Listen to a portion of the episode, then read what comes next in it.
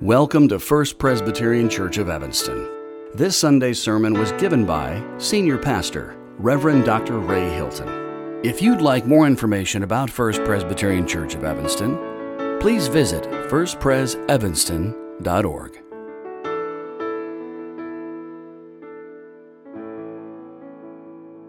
Our scripture reading today is from the book of the prophet Isaiah, chapter 11, verses 1 through 10 which you will find in the Old Testament section of our Pew Bibles on page 654 or on the screen. Please join me in a prayer for illumination. Our Most High God, meet us in the light of your message today. May we see, hear, and know your wisdom for our community and our world.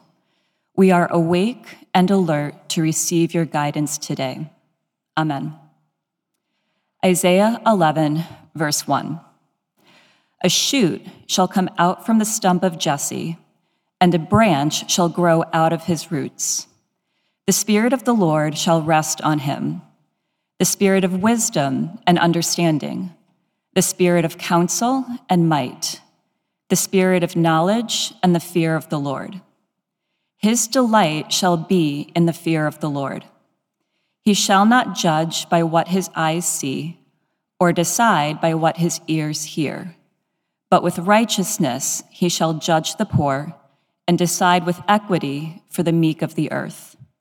He shall strike the earth with the rod of his mouth, and with the breath of his lips he shall kill the wicked. Righteousness shall be the belt around his waist, and faithfulness the belt around his loins. The wolf shall live with the lamb, the leopard shall lie down with the kid, the calf and the lion and the fatling together, and a little child shall lead them. The cow and the bear shall graze, their young shall lie down together, and the lion shall eat straw like the ox. The nursing child shall play over the hole of the asp, and the weaned child shall put its hand on the adder's den. They will not hurt or destroy on all my holy mountain, for the earth will be full of the knowledge of the Lord as the waters cover the sea. On that day, the root of Jesse shall stand as a signal to the peoples. The nations shall inquire of him, and his dwelling shall be glorious. This is the word of the Lord. Thanks be to God. Well, once again, thank you for joining us in worship this morning. You know, every, every week I find myself in conversation with people who are going through a variety of challenges and difficulties and stressors in their lives. And I often ask them the question, what are you, what are you looking at these days? What are you focusing on? And sometimes they will say, I'm so overwhelmed, I don't have time to think. It, it's hard for me to get through the day. And I often point them to a resource that will help to shift the way they're looking at their problems. Advent is a great time to sort of step up the intake of spiritual resources. And I want to, I want to encourage you, if you haven't already, to pick up a copy of the one of the Advent resources that we're handing out. It's a devotional book called The Newborn King, written by Christian thinkers from all over the world who are also seeing people in stress and strain. And this resource is available. It's at the back. You can get one at the front of the at the, at the front desk. And we also have the Advent bags that we've been giving to families because we want for parents, your children are also feeling the stress and the challenge of the times in which we're living. And we want to equip you as moms and dads to be able to sit with your children, maybe at bedtime or during dinner time, and to help them shift their focus that we worship the King of Kings and the Lord of Lords. So we want to be helpful to all the families of our church. For you online, feel free to come on in and pick up one of these resources. If you were here last Sunday, we again saw Isaiah's view of the world from the mountaintop, is what we said, as we looked at passages from the book of Isaiah, chapter, I believe it was chapter 2. And so today, before we come to the communion table, we're going to then consider Isaiah's view of the valley, how Isaiah saw the world. the world from the perspective of the valley. Our, our reading really begins not with chapter 11 and verse 1, and we are going to go to chapter 11 and verse 1. But really, I think our reading and our consideration today needs to begin with chapter 1, verse 1, where Isaiah say, says these words the vision of Isaiah, son of Amoz,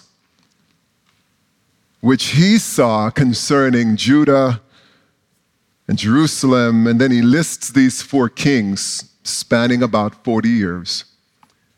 In the days of Uzziah, Jotham, Ahaz, and Hezekiah, kings of Judah.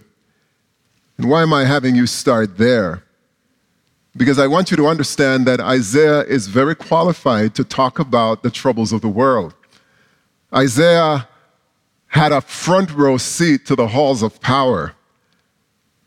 And as one who reads the book, if you read this book, and it's a long book, you will see from chapter 1 to chapter 66 that what Isaiah has been describing for us is this amazing, awesome, terrible, dreadful power struggle that's happening between human beings and between human beings and God.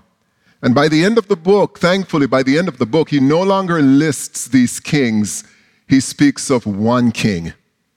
And I would say to you this morning that all of history, and maybe I'm not qualified to say that, but I'm going to say it. The little that I know, all of history is really a struggle for power. When I think about what's happening in Ukraine and places like China, when I think about what's happening in Syria and Myanmar, what's happening in the Central African nations, the Democratic Republic of the Congo, when you even go further back and look at the War of Independence, you look at the Civil War, you look at the two world wars, the Vietnam War, the Korean War, there's a common thread there. It's the struggle for power. I don't think Isaiah is being a pessimist this morning.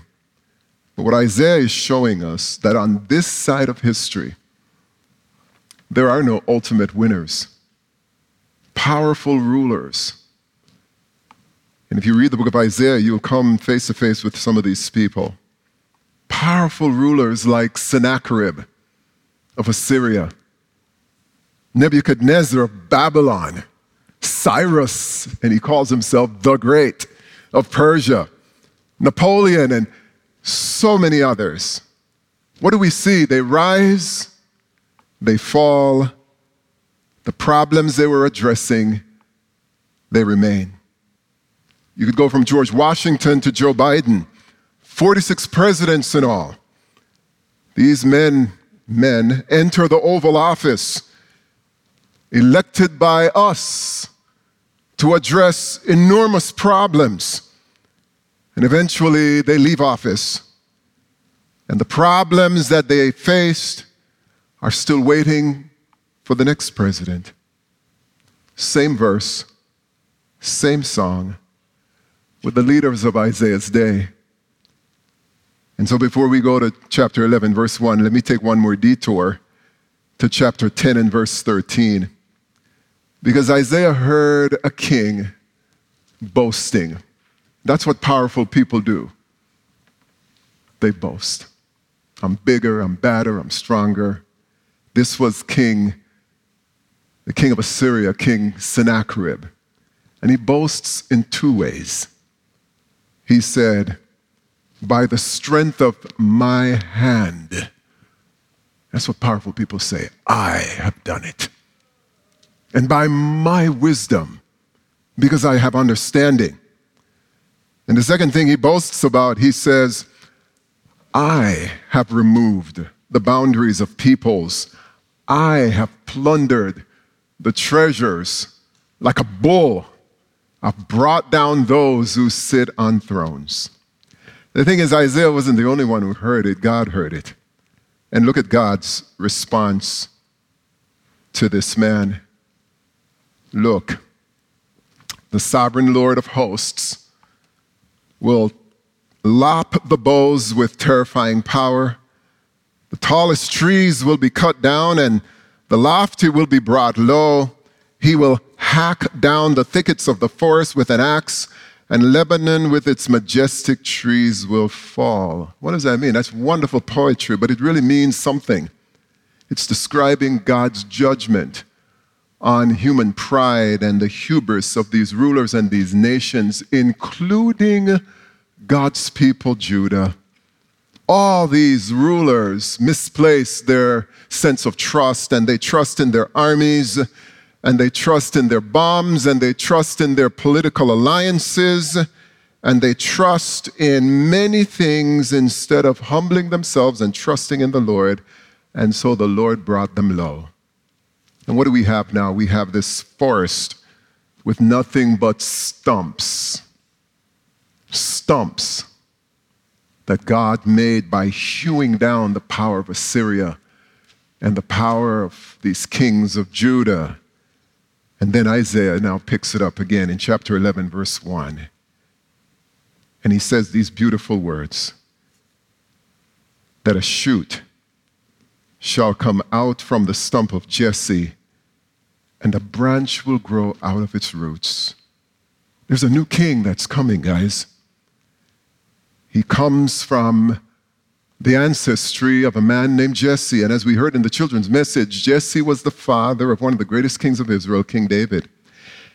And what Isaiah is doing, he's picking up what Samuel said in 2 Samuel chapter 7 that a son of David, God's promised him that a son of David would always sit on the throne and that the government of this king it would outlast all kingdoms this king would come and rule. The people of Israel would rule the world. In chapter 11, if you read it all the way through, is really a description that of that son of David, that shoot, that branch, that kingdom that he will, ru- he will rule. And so you could go from King Saul, the first king of Israel, to King Zedekiah, the last king of Israel. And what do we see? We see this constant record of failure, the inability to bring true change. But what is going to be different about this, this king? What's different about him? Notice, notice what, what Isaiah says about him when he describes the character of this king. He says that the Spirit of the Lord shall rest on him the spirit of wisdom and understanding, the spirit of counsel and might, the spirit of knowledge and the fear of the Lord will be with this king. He's going to be different from the other kings. And then we read in verse 3 that his delight shall be in the fear of the Lord, and he shall not judge by what his eyes see. Aren't you glad for that? Won't decide by what his ears hear, but with righteousness or with fearness, this king will judge, this king will administer. He will administer justice for the poor, not just for his cronies. He will decide with equity for the meek of the earth, not just the rich and the mighty. This king will one day strike the earth with the rod of his mouth. In other words, he will speak with authority and he shall bring down the wicked. And then it says that righteousness shall be the belt around his waist and faithfulness the belt around his loins. I'm telling you guys, this king is going to be different from any president, any ruler that ever graced the face of planet Earth.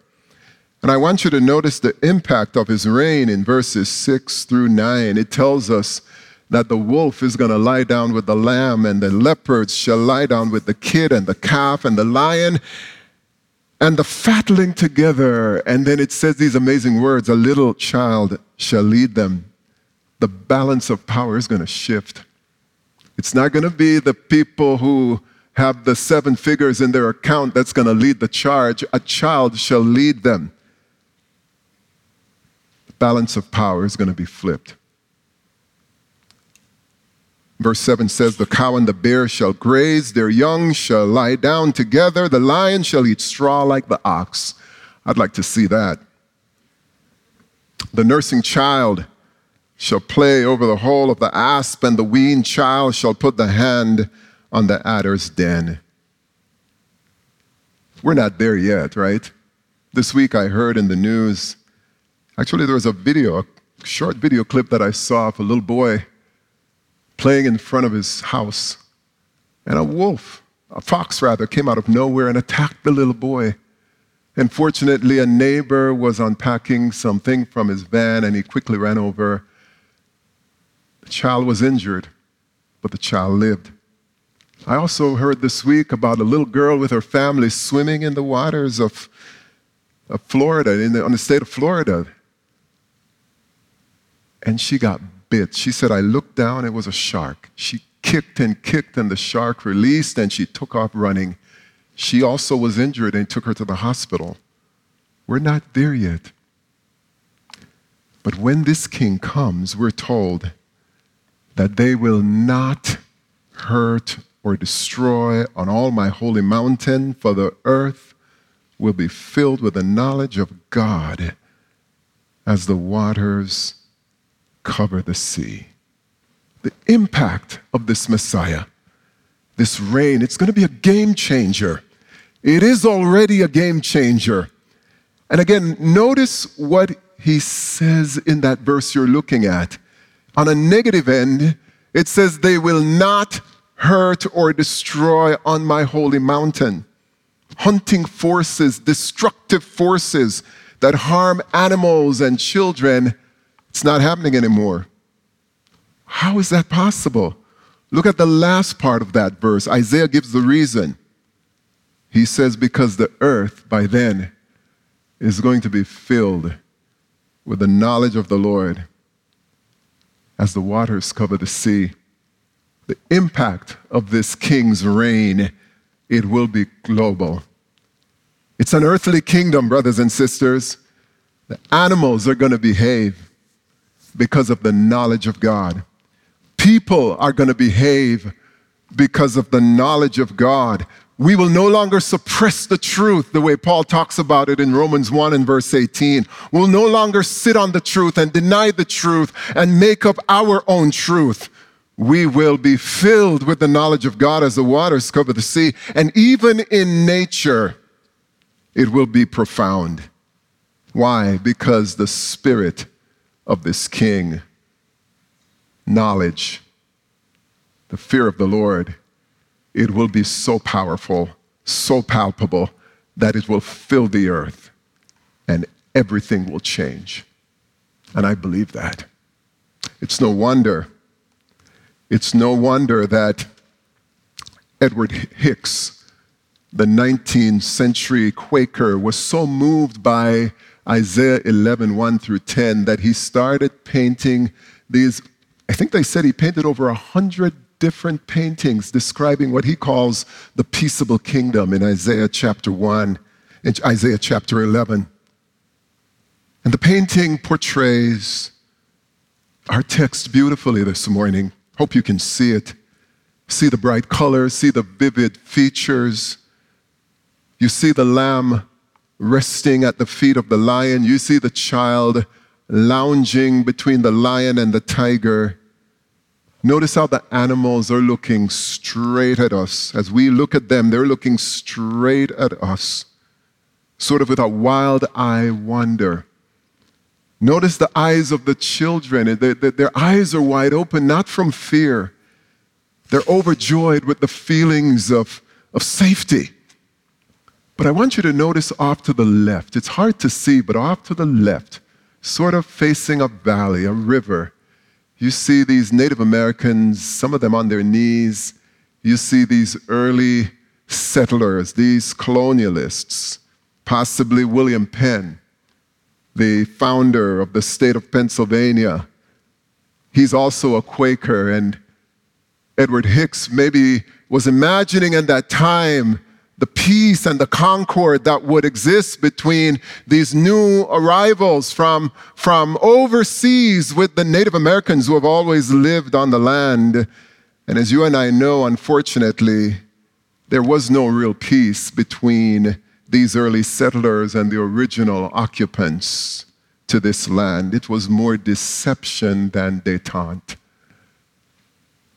It was more one upmanship than it was respect for your neighbor. And then finally, in verse 10, the king issues an invitation. On that day, the root of Jesse shall stand as a signal We have a lighthouse here in Evanston. At one time, when it was fully operational, it stood as a signal for vessels traveling on the seas of Lake Michigan. People could see it. Stand as a signal, as a sign to the peoples, the nations, friends. Get this the nations will inquire of him, they will come seeking him, and his dwelling shall be glorious. Jesus, who is this King, who is this Messiah, is inviting us today come. Come to the light. Welcome. Come home. His kingdom is the only definitive answer. And listen, I am not, if I can use political terms here, I'm not a libertarian. I'm not against libertarians. I believe in good government. But I believe that the government of this Messiah will be the definitive answer for what ails our world. Advent invites us to do two things, guys.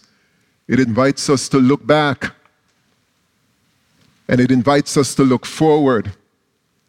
And we look forward to the coming of Christ as Reformed believers, as Presbyterian believers. We connect the first coming with the second coming, and we say we're living now in between the times, the first and the second coming. We're living in the in between times. And what this means for us is that yes, the kingdom has come. Jesus announced it, but it hasn't come completely. So we've got work to do. Yes, we have experienced the, re- the realization of hope. Christ is the hope of the world. And yet we must continue in hope. Redemption has happened. God was in Christ redeeming the world but there is more redemption to come. The Messiah has done his work on the cross. He is seated at the right hand of power. But he said to us, I've given you work to do. And so, yes, we're in the valley and people are suffering. I was praying yesterday with a family where the member of the family suffered from a stroke. We're praying for people all over who are suffering from cancer. We're praying for people whose marriages just crumbled and fell apart. We're praying for children who have been abandoned, children who are being abused. And every day we wake up, our daily companions greeting us when we wake up. If it's not war, it's violence. There's work to do. We're in the valley where people are telling lies to themselves that I'm okay. It's not my fault. I don't have a problem where people are seeking happiness in things that, eh, listen, it's not going to get you there. We're in the valley where people are lost without God, without hope. They're sitting in the darkness, totally oblivious that light has come. And yes, we're sitting in the valley where the church in America has lost its way. We're looking to politics as our Messiah we're looking to business models as what's going to get us out of the hole. And we no longer know the story of Jesus. We're in the valley. We don't know it. We can't tell our children the story. And so until the Messiah comes, we've got work to do. And so I encourage you this morning let's keep on witnessing, let's keep on working. Let's keep on shining the light of Christ in the valley, in the dark places, because the work is not done. It's not done. In the name of the Father, the Son, and the Holy Spirit, God's people say, Amen.